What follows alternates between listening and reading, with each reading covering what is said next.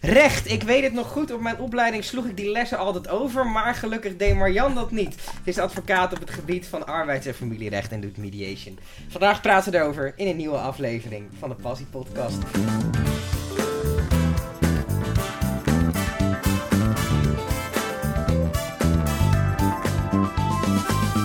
Marjan, leuk dat je er bent.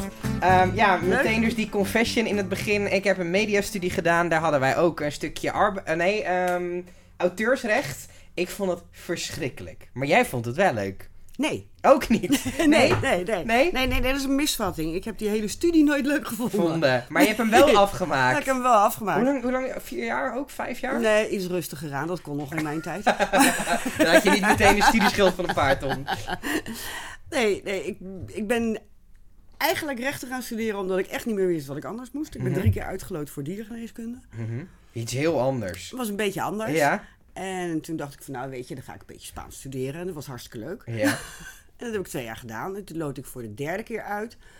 En toen had ik zoiets van ja, ik moet toch een keer iets gaan doen waar ik ook nog maar brood mee kan verdienen. Want je had het idee met Spaans gaat dat niet lukken. Nee. Waarom, wa- waarom, wat kan je doen als je Spaans hebt Nou gestudeerd? ja, of in het onderwijs, of, Oh ja. of tolken. Ja. En tolken trok me niet, want dat is alleen maar eh, zeggen wat andere Wat mensen hebben ja. bedacht. Het leek me niet, Niet zo interessant. creatief. Ehm, en onderwijs ben ik gewoon ten ene male ongeschikt voor. Ja. Hoezo, hoezo dat? Te ongeduldig, denk ik. maar je spreekt dus wel een aardig woordje Spaans. Ah, dat is inmiddels wel een hele erg tijd, hele tijd geleden. Ja, maar ik kan me redden op vakantie. Oh, zie. Ja, oké. Dus, ehm, dus toen ben je maar voor recht gegaan. Toen ben ik uiteindelijk ben ik rechten gaan doen. Ja. En hoe vond je dat? Saai. Ja? Ja. Ja? ja. Maar je hebt het wel lang volgehouden dan. Ja, ik heb het, ja, nou ja, goed. Ik, had zoiets van, ja goed, ik begin hier nu mee, laat ik het dan ook maar afmaken. Ja. En ik had nog een vader die af en toe wel eens tegen me riep van... oh, ik kan ook wel een plekje voor je regelen bij de groenteboer. En Ja. dat trok ook weer Ook niet, zo verschrikkelijk. Ja. Dus heb ik het afgemaakt. Dus toch maar afmaken. En toen ben ik ook nog, terwijl ik altijd, altijd dacht van... nou, rechten is al saai, maar die advocatuur is, als het even kan, natuurlijk nog veel saaier. Ja, imago heeft het wel een beetje, hè? En toen ben ik toch uiteindelijk die advocatenstage gaan doen. Nou, Mhm. Toen ik afgestudeerd was. Dus als advocaatstagiaire in dienst gegaan bij een advocatenkantoor. En toen is eigenlijk na een paar maanden dat kwartje pas gevallen. En toen vond je het ook echt leuk. Toen dacht ik ineens, denk ik, maar dit is leuk. Maar wat was het dan aan het vak wat je van tevoren eigenlijk zo onaantrekkelijk vond, maar waar je toch achter kwam van hé, hey, dit vind ik toch eigenlijk wel heel leuk? Nou, wat er onaantrekkelijk is, dat is waarschijnlijk van een hele hoop dingen die veel basiskennis vereisen. Is Het is dat moeilijk. saai is om al die stof, om alles maar door te lezen. Ja. En terwijl je nog geen eh, linkjes hebt met wat het dan in de praktijk zou kunnen betekenen. Ja. Dat is het natuurlijk vaak. Ja. En die basis is wel nodig om, om daarna leuke dingen ermee Te te kunnen doen. ja. En dat is, dat is niet alleen met rechten zo, dat is met allerlei andere vakken ook het geval. ja. Maakt het dat ontoegankelijk? Hoe bedoel je ontoegankelijk? Nou, dat eh, mensen in eerste instantie denken, ik ga die rechtenstudie niet doen, want dat is eh, best wel lang heel veel, heel veel droge stof. Ja, dat weet ik niet of dat zo is. Er zijn natuurlijk toch, ik bedoel, rechten heeft natuurlijk van oudsher de naam dat alle, meer dan de helft van de mensen rechten gaat studeren omdat ze niet weten wat ze anders moeten Ja. doen. Of omdat ze misschien denken, Nou, nou, dat is misschien helemaal niet zo, dat is niet zo slechte motivatie. Maar dat weet ik niet. Een leuke boterham kan. Maar als dat de motivatie is, dan zou ik mensen nou niet direct Echt, aanraden om rechten te gaan gaan studeren. Nee. Nee. Hoe, jij, hoe lang doe je het nu? Hoe lang ben je nu afgestudeerd? Eh, heel lang. Wat is heel lang? Meer dan 30 jaar. Meer dan we het 30 daar- Laten we het daarop houden. jij, jij hebt wel een vak, jij stopt nooit met leren. Nee. Want het blijft, het blijft heel erg veranderen. Het blijft heel erg veranderen. En we moeten natuurlijk aan allerlei eh, opleidingseisen van de orde ook voldoen. Ja. Van, van de orde, ik heb twee specialisaties, arbeidsrecht en familierecht. Dus inmiddels heeft de orde al bedacht dat je dan per specialisatie tenminste 10 opleidingspunten per jaar moet halen. Maar de specialisatieverenigingen, waar je dan lid van bent, die eisen al bijna 20 punten per specialisatievereniging. Ja. Dus in totaal haal ik altijd zo ongeveer het dubbele of driedubbele van het aantal punten wat de orde voorschrijft. Omdat het gewoon wel nodig is. Eh, omdat in elk geval de specialisatieverenigingen het voorschrijven. Mhm. En ook omdat ik het eigenlijk wel leuk vind. Wel leuk vind Hoe ben je die specialisatie, heb je die uitgekozen? Is een beetje in de loop der jaren zo gegroeid. Mhm. Eh, toen ik begon in de advocatuur was het nog heel gewoon dat je eh, begon in wat we noemen de algemene praktijk. Dus Mhm. je deed eigenlijk alles. Ehm, en dat heeft zich langzaamaan uitgekristalliseerd in met name de dingen doen die ik leuk vind. Ja. En dat zijn... uiteindelijk arbeidsrecht en familierecht van over. over. En dat zijn de dingen waar je gepassioneerd over bent. Ja, gepassioneerd. Ik vind, ik vind, ik vind passie, daar, ik bedacht het nog toen ik op de fiets zat hier naartoe. Ik denk, passie is eigenlijk een woord wat helemaal niet zo bij mij past. Waarom niet? Vind ik een heftige ik uitspraak. Vind ik vind hem zo, ik vind passie zo zwaar. Hoezo is dat zwaar dan? Ik vind dat ik het leukste vak heb wat er bestaat. Ja. En ik kan me ook niet voorstellen dat ik iets anders zou willen mhm. doen. Ik heb er elke dag lol in. Mhm. Maar passie, dan, ik, ik denk bij passie altijd aan dingen als een crime rationeel of helemaal losgaan op Jij brengt, jij brengt ons nu wel een beetje in een existentiële crisis. Uh, we, moeten, we moeten de podcastnaam gaan veranderen ik heb ook gewoon heel uh, praktisch maar gedacht dat ik passie ook wat losser zou kunnen Zou kunnen zien. Dat is denk ik ook wel zo. Ik denk dat dat binnen het domein van onze podcast ook wel, uh, ook wel zo is. Nee, maar in, in, principe, ik ga ervan uit dat je elke dag... Nee, met een glimlach vind ik ook altijd zo overdreven. Maar wel gewoon denkt, ik heb wel zin om te werken. Ja. ja. ja. Dus dan is dat toch wel iets van een passie. Dan is dat misschien ook wel iets van een passie. Van een passie. En het is natuurlijk ook gewoon leuk om te doen. Ik vind het wel leuk. Je bent de eerste die die discussie met ons aangaat. Van wat is nou eigenlijk passie. Maar goed, heel ander, heel ander ding. Ehm, wat, wat, wat doe jij, um, hoe ziet jouw dag eruit? En waar, wat zijn de dingen waar je mee bezighoudt zonder natuurlijk in de details te treden? Want dat, dat mag, dat natuurlijk ook niet. Nee. nee. Doe geen namen. Nee, dat, uh, dat lijkt me handig. Dat lijkt me handig. Uh, hoe ziet mijn dag eruit? Nou, soms heb ik besprekingen met cliënten. Uh ik ehm, beoordeel stukken die mensen mij voorleggen waar iets mee moet gebeuren. Ik voer procedures. Zowel in het familierecht als in het arbeidsrecht. Mhm. Ik maak contracten, met name in het arbeidsrecht, maar ook in het familierecht. De mhm. convenanten, ouderschapsplannen, mhm. eh, afspraken die mensen met elkaar moeten maken over verdelingen, alimentaties, nou ja, noem maar op. Ehm, en waar het eigenlijk wel een beetje op neerkomt bij al dat soort dingen, is dat ik ehm, puzzeltjes aan het oplossen ben. Ja. En dat vind ik leuk. Ik heb dat, dat, idee, dat idee, als je dat leest online, mensen die doen wat jij doet, die zeggen inderdaad, het is een beetje puzzelen. Het is een beetje puzzelen. Het is puzzeltjes oplossen. Gewoon uh, lezen vind ik sowieso leuk. Mhm. Eh, dus dat is, dat is geen bezwaar, dat is geen mhm. belemmering. Mhm. En ik vind mensen leuk. Ik vind bijna alle mensen hebben wel iets wat interessant is aan iemand. Ja. Dus lezen over mensen is dubbel leuk. Mm Daar begint het al mee. En als er dan ook nog een vraag is waar ik op kan gaan zitten puzzelen van hoe kan ik dat nou het anders oplossen. Ja. heel veel mensen hebben denk ik over echt een soort heel droog, uh, droog gevoel. Zoals we ook inderdaad misschien een beetje al zeiden bij dat studie. Uh, maar is het eigenlijk niet gewoon een heel creatief beroep? Soms wel. Mhm. Ja, soms wel. soms ook niet. Nou ja, er zijn ook best een hoop procedures of een hoop uh, dingen die min of meer bij de een hetzelfde zijn als bij de ander. Maar dan nog zijn het andere mensen. Heb je met andere emoties en met andere dingen, met andere belevingen te maken. Dus ik vind het wat dat betreft nooit saai worden. Zijn er wel eens uh, dingen die je moet doen waar je helemaal geen research meer voor hoeft te doen? Hoe bedoel je helemaal geen research? Waar ik niet in wetboeken hoef te gaan kijken. Ja, die zijn er wel. Ja, en dat, dat zijn dan een beetje de dingen die je heel vaak al hebt gedaan. Ja, of de dingen die inmiddels uh, zo in mijn parate kennis zitten. Dat als iemand mij belt en die zegt van joh, uh, dit of uh, kan dat. Dat ik gewoon zo kan zeggen van, van nee, hey, dat kan niet.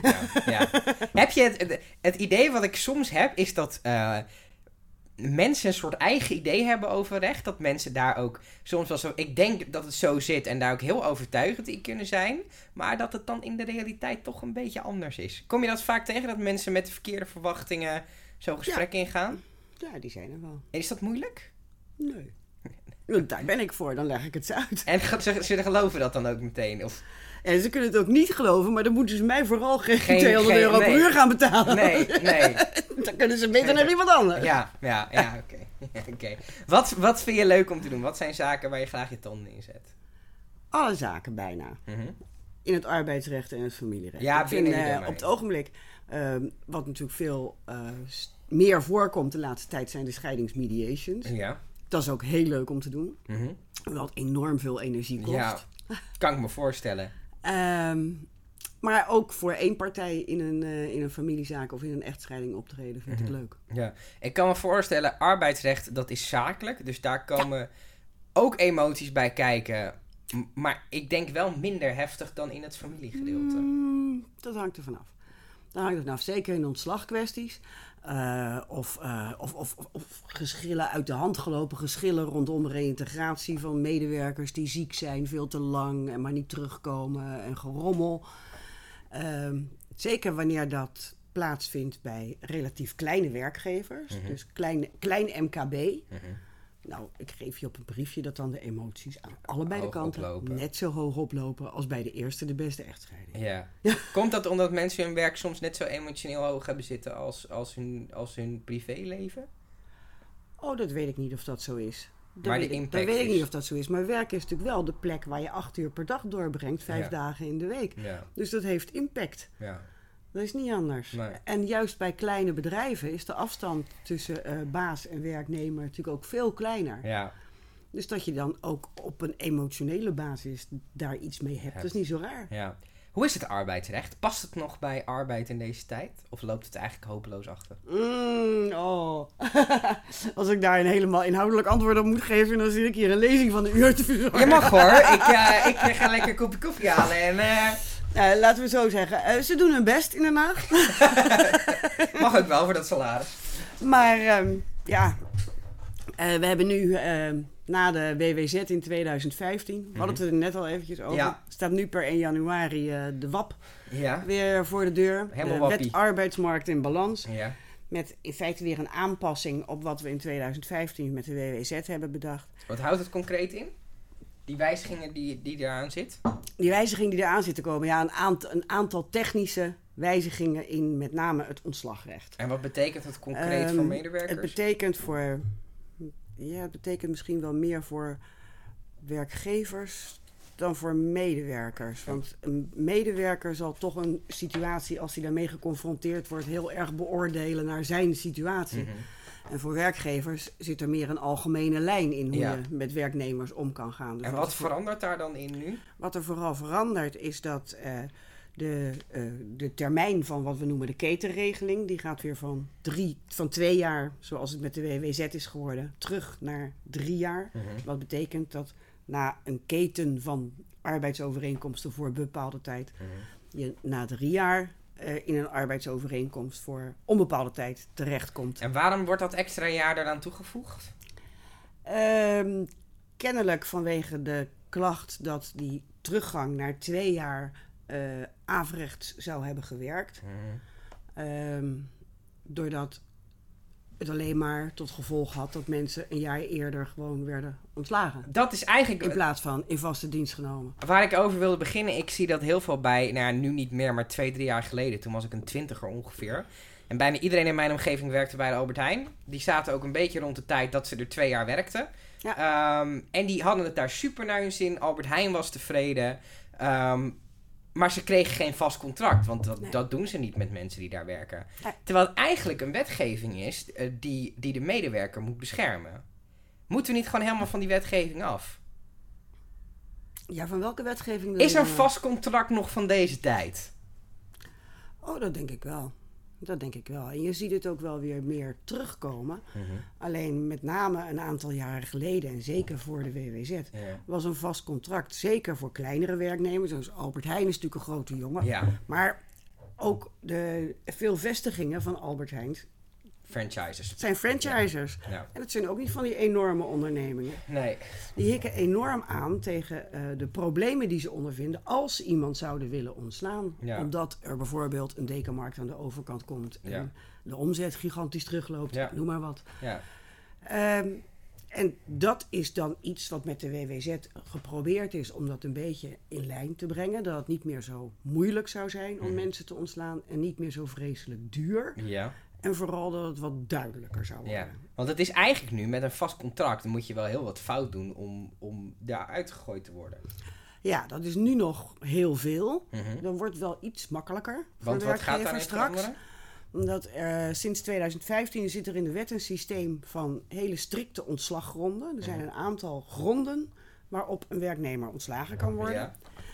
Eh, en zo'n grond, daar zijn dan weer criteria voor uitgewerkt. Eh, en aan zo'n grond moet je echt helemaal voldoen. Mhm. En anders, dan kan het niet Nee. op die grond. Ja. Ehm, en een beetje van drie of vier verschillende gronden, Mhm. dat is geen grond. Nee. Dus dat was vaak het probleem waar mensen nu tegen waar mensen in het verleden tegenaan liepen en ook nu nog. Mhm. En dat verandert dan in januari met de WAP weer. Want dan komt de zogenaamde cumulatiegrond komt in Ah, de wet. dus het hoeft niet allemaal uit één grond te zijn. En dat komt er dan op neer dat je soms, ook al heb je geen voldragen ontslaggrond, je iemand toch kunt ontslaan als je een beetje van ontslaggrond eh, B Hebt. en een beetje van ontslaggrond D en een beetje van ontslaggrond E hebt. Ja.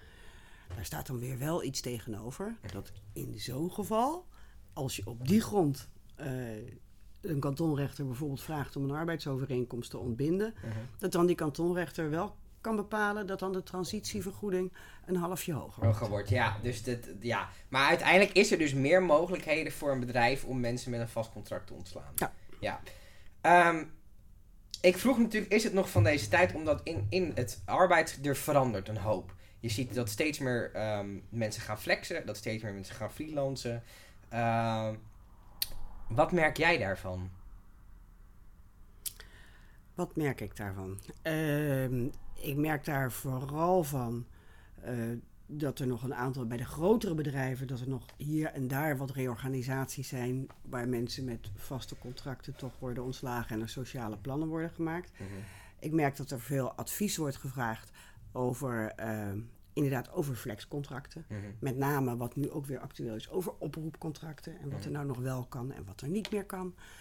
Ehm, en dat er inderdaad minder ontslagprocedures zijn. Omdat een ontslagprocedure door die hele strikte regels in de wet wel veel voorspelbaarder zijn geworden. Ja. Ja. Het is minder, minder tombola. Ja. Zie je dat we naar een gig economy toe gaan? Dus dat het ehm, meer gebaseerd wordt op klussen in plaats van op vaste contracten? Of merk je daar eigenlijk Ja. concreet nog niet zo heel veel van? Dat weet ik niet. Hm. Dat weet ik niet of dat zo is. Hm. Maar ja, dat is ook mijn vak niet. Nee, nee, dat, dat, dat is, nee, ja, dat is ook zo. Om dat te weten. Ja, dat weet ik niet. Nee, nee. Het komt op mij af. Ja, ja. Wat, ehm, we gaan even naar de familiezaken. Wat doe je daar precies? Wat zijn de dingen die jij oppakt? Eh, dingen die ik oppak, dat zijn eh, scheidingssituaties. Mhm. Dus ik begeleid mensen, het zij samen in mediation of alleen als iemand bij me komt en die zegt van ik wil scheiden. Ja. Heftig ook, lijkt me. Emotioneel. Voor die mensen wel. Ja. Maar voor, jij, jij wordt daar ook bij betrokken. Nee, ik word er niet bij betrokken. Ja, maar ik je- adviseer, je- je- je adviseer zit- en ik begeleid Je mensen. komt wel binnen in zo'n fase in iemands leven. Ja, Ja. nou, Is dat heftig? nee, ik vind dat niet heftig. Hoe lang doe je dit nou al, zei je? Iets meer dan 30 jaar. Ja, dus dat went ook.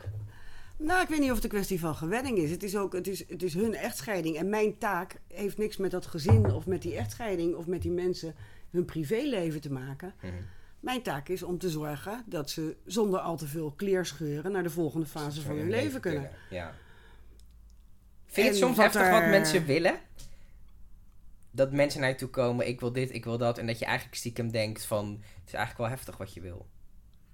Mm, nee, nee, ik heb daar geen oordeel over. Of het heftig is wat mensen willen. Ik bedoel, het is voor mij meer van, eh, is het in lijn met wet en regelgeving? ja. Ik bedoel, en leuk dat je het wil, maar als het niet kan, dan kan het Kan niet. het niet, ja. Ja, dat, maar daar heb ik niet een persoonlijk oordeel over, of zo. Nee. nee. Is het, gaat het dan, wat jij doet, is dat dan, gaat het dan vaak over materiële zaken? Of gaat het ook over dingen als kinderen? eh, Ja, ook. Oké. Ja. het gaat ook over dingen als kinderen. Ja. Ja. lastig lijkt me. Dat is, dat is Ja, ik, lastig. ik, ik schiet dat is lastig, want ik dat is niet heel concreet. mijn positie heel erg van een emotionele kant aan. Maar ik Ja. snap ook dat het voor jou natuurlijk veel meer in een juridisch... juridisch Ja, nou ja, de- juist, juist dingen als kinderen, omgang met kinderen, gezag over kinderen. Dat is eigenlijk nog het minst juridische natuurlijk van het hele traject. Ja, Want de, dat is allemaal zo verschrikkelijk eh, casuïstisch. mhm. Dat je daarvan niet kan zeggen van... ik wil mijn kinderen op woensdag zien Ja. en één keer in de twee weken in weekend. Dan denk ik, ja, oké. ja, oké. ja. Maar je moet het samen met de ander regelen. Regelen, Ja. Zie je dat mediation vaak effectief is? Ik zie dat mediation vaak effectief is. Ja. Als mensen maar, de stap, maar werkelijk de stap willen nemen om het met z'n tweeën te gaan doen... Ja, dan hoeft een mediation niet te stranden. nee. Maar het, lukt het vaak? Ja. Is het toch omdat mensen dan tegenover elkaar zitten met iemand ertussen die, die dat begeleidt en die dat en de emotie er ook misschien. Hou je de emotie eraf in dat soort gesprekken? Nee, niet altijd. Maar soms wel. Soms wel, maar dat kan alleen maar als die emotie wel al een keer een plek heeft, Heeft gekregen. gekregen, ja. Want anders kan het niet. Maar ben je niet af en toe ook een beetje psycholoog of zo dan? Ja, tot op zekere Hoogte. We zijn natuurlijk, ik bedoel, zo'n mediationopleiding. Ik heb twee keer een mediationopleiding gedaan, want ik had hem jaren geleden al eens gedaan. Mhm. Nu nog een keertje in het kader van die familiemediations. Mhm. Dat zijn opleidingen van een jaar. Ja. Niet- ja, dat is flink. Alle mediation-opleidingen zijn opleidingen van een jaar Nee. overigens. Het is ook geen beschermde titel, Top, maar ja, het is pittig. Ja. Ja. Heb je mensenkennis? Ja, moet wel. ja, nee, ja, dat is, is een beetje vragen naar de bekende Moet, moet wel een beetje. Moet natuurlijk wel een beetje. Als je helemaal geen dingen ziet in mensen en in gedrag van mensen en in houdingen, dan zou, kan je eigenlijk niet mediaten. Ja, Nee. Want dat is wel wat die mediator toch geacht wordt te doen. Om Ja. te zien wat er aan tafel gebeurt. Om te zien hoe mensen op elkaar reageren, hoe ze op jou reageren. Ja. eh, welke interventies eh, werken en welke interventies helemaal ja. niet werken. Ja, en dan moet je wat anders verzinnen. Ja. Is, het, is het niet ook lastig om soms, want soms zit die emotie is er natuurlijk nog wel heel heftig op het moment dat misschien een eerste, of als er iets gebeurd is. Of, ehm, maar, maar het is natuurlijk ook dan jouw taak om dat eigenlijk dan op dat moment, eh, we zijn niet aan het oplossen, we zijn iets concreet te maken. Ja, dat is wel waar. Maar dan is het ook wel zinnig om die emotie en dat verhaal van allebei wel eerst op tafel te hebben. te hebben. Wel eerst maar uitgesproken te hebben. En vaak geeft het al rust als, mens, als er naar iemands verhaal geluisterd wordt. Ja, ja. En dat doe je in zo'n sessie. En dat doe je in zo'n sessie ook. Ja. Nou, of allebei. Ben je al vanaf het begin zelfstandig ondernemer? Nou, niet helemaal, maar wel heel lang. Ja. Wat is heel lang? Ook meer dan 30 jaar. Ja, oké. Waarom ben je eigenlijk voor jezelf begonnen? Ehm, ik heb mijn, ehm, de eerste drie jaar advocatuur heb ik in loondienst gewerkt. Dat is- Mhm. Eigenlijk was dat toen nog heel gewoon. Omdat je ook die advocatenstage moet doorlopen. Ja. Die drie jaar duurt. En de Ja. beroepsopleiding. Dus die drie jaar heb ik bij een ander kantoor gewerkt. Maar dat was Mhm. een kantoor op de Veluwe. Daar heb ik het ontzettend leuk gehad. Ehm, en ik woonde toen nog in Hilversum volgens mij. Of in Utrecht, nou ja, whatever. Ik heb Mhm. gestudeerd in Utrecht, Ja. maar ik kom oorspronkelijk uit Rotterdam. Ik ben een stadskind. Ja. En het kantoor waar ik werkte, dat zat op de Veluwe, zei Mhm. ik al. eh, in een klein plaatsje op de Veluwe. En daar zou ik wel mogen blijven en zelfs bij de maatschap mogen komen, mocht ik me inkopen. Maar dan moest ik wel in Nijkerk gaan wonen. Hm. En dat wilde je niet. Dat was wel een dingetje. Ja. Dus dat is eigenlijk een van de redenen waarom ik denk van jongens, dit moeten we niet doen. Ik moet gewoon terug naar de Randstad. Ja. Want daar voel ik me meer thuis. En toen dacht je, dan ga ik maar meteen ondernemen. En toen had ik wel zoiets van, ja, dan kan ik wel bij een ander kantoor gaan werken, maar dan kan ik het net zo goed zelf zelf gaan doen. En dat was eigenlijk vanaf het begin lukte dat wel. Ja, dat, ja, nou ja, wat heet vanaf het begin? Het heeft wel een aanloop nodig, nodig, natuurlijk. ja. Als je van het oosten van het land in Ja. je uppie... Ik ben in mijn uppie gestart Ja. In Haarlem. Mhm. Met, eh, ik geloof, nog drie dossiers van mijn oude kantoor onder mijn arm. En Ja. verder had ik niks. Ja. En Dus gewoon maar Dat gaan. duurt, dat duurt even, Ja. voordat dan Maar ook wel gaaf. loopt en gaat. En, eh, en er daadwerkelijk een boterham uitkomt. uitkomt. Ja. Ehm, mensen die nu, ehm, nu klaar zijn met de middelbare school en die twijfelen om rechten te gaan studeren, wat zou je tegen die mensen willen zeggen? Mm, daar hangt er een beetje vanaf wat ze willen gaan doen met Mhm. de rest van hun leven. Mhm. En welke dingen ze leuk vinden. Ja. Maar het is een beetje een vaag antwoord. Ja, ja dat realiseer ik me wel. ja, ja die, die rechtenopleiding is een, is, is, is een niet zo vreselijk opwindende. Je en, kan eh, er zelf natuurlijk ook iets leuks van maken. een hele basic opleiding. Het is Ja. goed voor je algemene ontwikkeling, Ja. dat zonder meer. Dus Ja. als je rechten studeert, ga, is er nog geen deur dicht. Kan je alle kanten nog op. Ehm, maar, Laat ik hem anders stellen misschien. Iets wat jij had willen weten over, over je opleiding voordat je met de opleiding begon. Als je terug in de tijd zou kunnen zijn en je zou iets tegen jezelf kunnen zeggen, wat zou je dan zeggen tegen jezelf? Ja, wat ik. Ja, dat, weet- dat weet ik eigenlijk niet.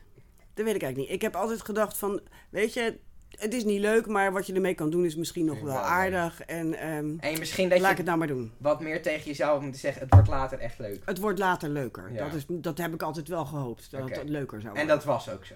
Dat was ook wel zo, want het eind van mijn studie vond ik weer wel leuk. Kijk, Het laatste jaar, het specialisatiejaar, na het basisdoctoraal. Het, het laatste jaar voor je afstuderen, dat vond ik wel weer leuk. Leuk, ja. Met Ja. alle keuzevakken en allemaal lekker kort op elkaar. En.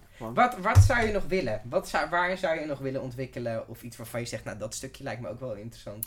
Nou, geen andere specialisatie. Nee, dat kan ik me voorstellen. dat is denk ik een heel, eh, een heel proces.